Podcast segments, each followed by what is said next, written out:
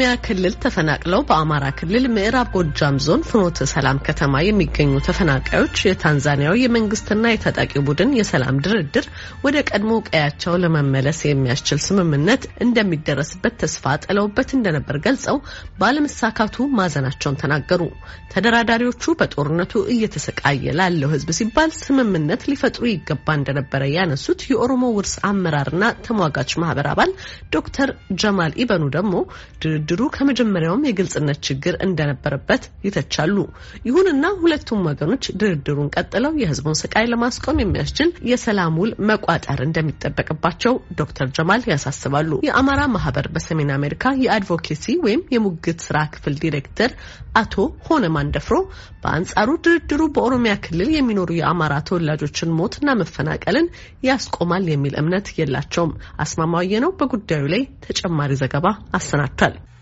ከኦሮሚያ ክልል ተፈናቅለው በአሁኑ ወቅት በአማራ ክልል ምዕራብ ጎጃም ዞን ፍኖተ ሰላም ከተማ ከሚገኙ ዜጎች መካከል አንዱ አቶ ጌትነት አቻም ለሁለተኛ ጊዜ በታንዛኒያ ዳሬ ሰላም በኢትዮጵያ መንግስትና ራሱን የኦሮሞ ነጻነት ሰራዊት ብሎ በሚጠራው ታጣቂ ቡድን መካከል በተደረገው የሰላም ድርድር ወደ ቀያቸው የመመለስ ተስፋን ሰንቀው እንደነበረ ይገልጻሉ።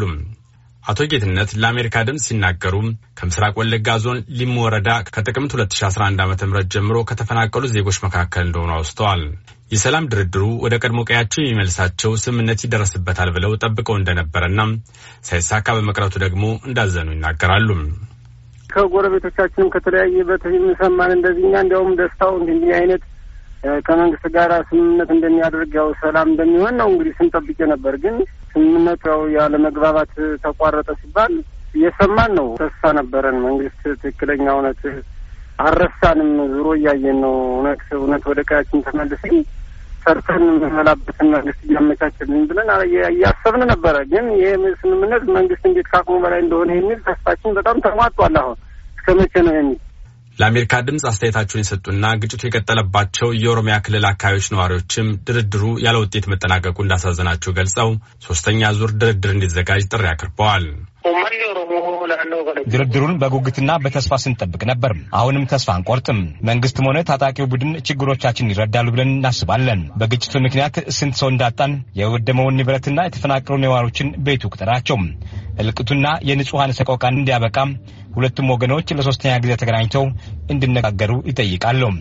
በኢጋድና በዓለም አቀፍ አጋሮች ድጋፍ በፌዴራሉ መንግስትና በኦሮሚያ ክልል ውስጥ በሚንቀሳቀሰው አማጺ ቡድን መካከል በታንዛኒያ ዳሬ ሰላም ከተማ የተካሄደው ሁለተኛ ዙር የሰላም ድርድር ያለ ውጤት መጠናቀቁን ሁለቱም በየፊናቸው አስታውቀዋል። የጠቅላይ ሚኒስትር አብይ የብሔራዊ ደህንነት አማካሪ አምባሳደር ሬድዋን ሁሴን በቅርቡ ለተደረጉ ድርድሮች አለመሳካት የታጣቂ ቡድን ግትርነትና የማይጨበጡ ፍላጎቶችን ተጠያቂ አድርገዋል። የታጣቂ ቡድኑ ቃል አቀባይ በበኩላቸው መንግስት በኢትዮጵያ ዘላቂ ሰላምና ደህንነት አጀንዳ ላይ ያሉ መሠረታዊ ችግሮችን ለመፍታት ፍላጎት የለውም ብለዋል። በጉዳዩ ላይ ያነጋገርናቸው የኦሮሞ ውርስ አመራርና ተሟጋች ማህበር አባል ዶክተር ጀማል ኢብኑ ደግሞ ድርድሩ ከመጀመሪያውም የግልጽነት ችግር እንደነበረበት ይተቻሉ። በአብዛኛው ይሳካል ድርድሩ የሚል ግምት አልነበረንም። አንደኛ ሁለቱም አልገለጹም። ለህዝብ ያልተገለጹ ብዙ ነገሮች ነበሩ። የሚደራደሩበት ነጥብ ራሱ እንደሆነ በግልጽ አይታወቅም። ድርድሩ ራሱ መጀመሩን ውሎ ካደረ በኋላ ነው ከሚዲያዎች የሰማነው እንጂ ሁለቱም አላሳወቁንም። የማይሳካበት ምክንያት ብዙ ነበረ። መሳካት ከሚችልበት የማይሳካበቱ ብዙ ነው። እኔ በበኩሌም ሆነ በድርጅቴም በኩል እንደምናስበው ከድርድሩ በላይ መንስኤው መጀመሪያ ግጭቱ ወይም ደግሞ ጦርነቱ ለአምስት ዓመት ሲካሄድ ነበረ መሆን ያልነበረበት ነበር ከጅምሩ። ስለዚህ መሰረታዊ የሆኑ ችግሮች ሳይፈቱ ሁለት ቡድኖች ብቻ በመነጋገራቸው ችግሩ ይፈታል የሚል እንትን አልነበረንም። ባለፉት አምስት ዓመታት የኦሮሞ ሕዝብ በጦርነት ተሰቃይቷል ያሉት ዶክተር ጀማል ለሕዝቡ ሲባል ተደራዳሪ ወገኖች ከስምምነት ሊደርሱ ይገባ እንደነበረም አንስተዋል። ግን ተስማምተው ቢያንስ ተኩስ ቢቆምና የህዝባችን ችግርና ሰቆቃ ማብቂያ ቢያገኝ ፍላጎታችን ነበረ። ለዚህም ደግሞ ስንተጋም ነበረ፣ ስንጥርም ነበር። ቢስማሙም ብለን የተለያዩ ተሳትፎችን ስናደርግ ነበረ። ግን ሳይሳካ ቀርቷል። ማህበረሰቡ በዚህ ግጭት መሰረት የዕለት ተዕለት ኑሮው ተስተጓጉሏል። ምርት የለም።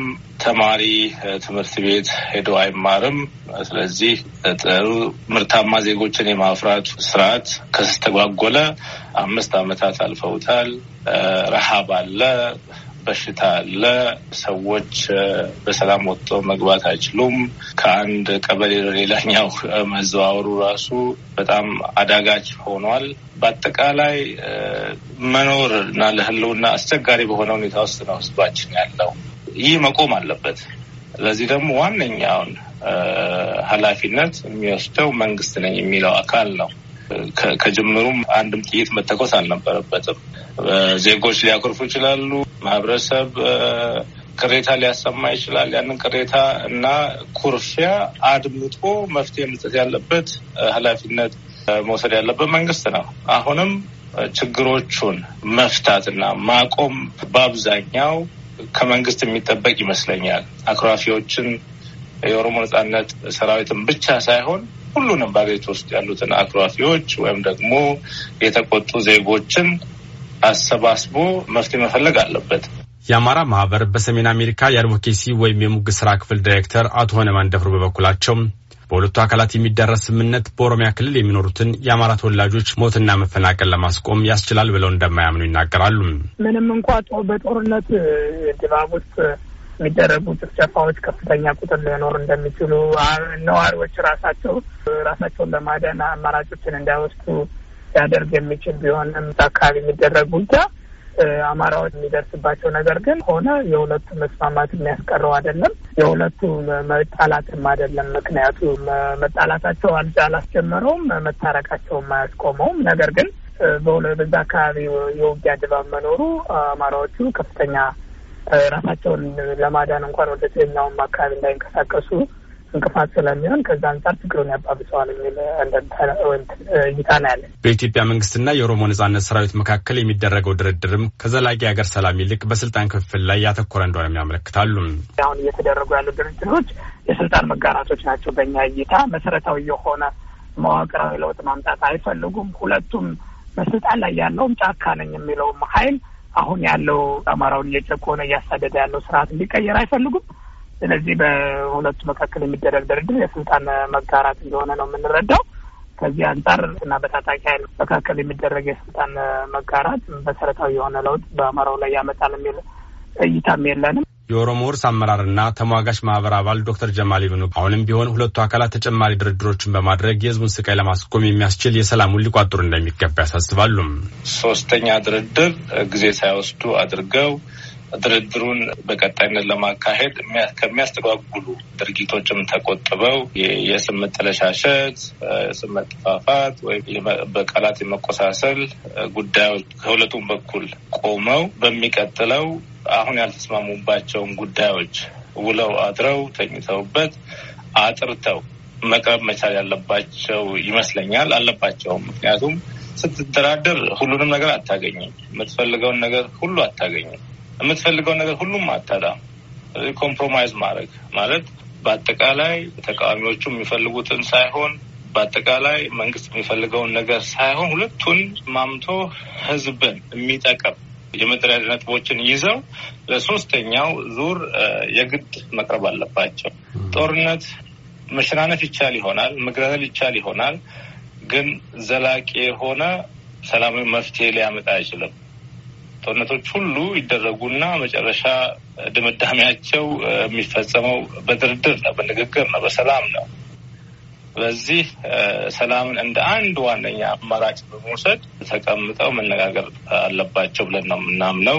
በአንጻሩ የአማራ ማህበር በሰሜን አሜሪካ የአድቮኬሲ ወይም የሙግት ስራ ክፍል ዳይሬክተር አቶ ነማን ደፍሮ ግን ለችግሩ የተናጠል ድርድር ሳይሆን አገር አቀፍ መፍትሄ ነው የሚያስፈልገው ሲሉ ይከራከራሉ። በእኛ በኩል አማራን ችግር ለመፍታት ያው በተናጥል አይደለም፣ ኦሮሚያ ብቻ አይደለም ያለው የአማራን ማሳደድ ያለውም እኛ የአማራውን ችግር ለመፍታት አገር አቀፍ የሆነ ስርዓታዊ ለውጥ ያስፈልጋል። ምክንያቱም የምንጨፈጨፈው በስርዓቱ ነው ብለን እናስባለን። ስለዚህ ይሄንን ስርዓት ቀይሮ ሀገሪቷ አማራዎችን እንደ ዜጋ አይታ በየትኛውም አካባቢ የመኖር መብታቸው ተከብረው እንዲኖሩ የሚያደርግ ስርዓት ማምጣት ያስፈልጋል። ያ ደግሞ ሀገር አቀፍ የሆነ መፍትሄ ነው የሚፈልገው። በተናጠል ኦሮሚያ ክልል ላይ የሚደረግ ድርድርም ሆነ ውይይትም ሆነ የስልጣን መጋራት የአማራን ችግር ይፈታል ብለን አናስብም። በኢትዮጵያ መንግስትና የኦሮሞ ነጻነት ሰራዊት ታጣቂዎች መካከል በሚካሄደው ጦርነት ዋና ገፈት ቀማሽ የሆኑት የክልሉ ነዋሪዎችና የተፈናቀሉ የአማራ ተወላጆች አሁንም የሰላም አየር የሚተነፍሱበትና ወደ ቀያቸው የሚመልሳቸው ስምምነት የሚደረስባቸው ቀጣይ ድርድሮችን ተስፋ ያደርጋሉ። የአሜሪካ ድምፅ አስማማየ ነው፣ ዋሽንግተን ዲሲ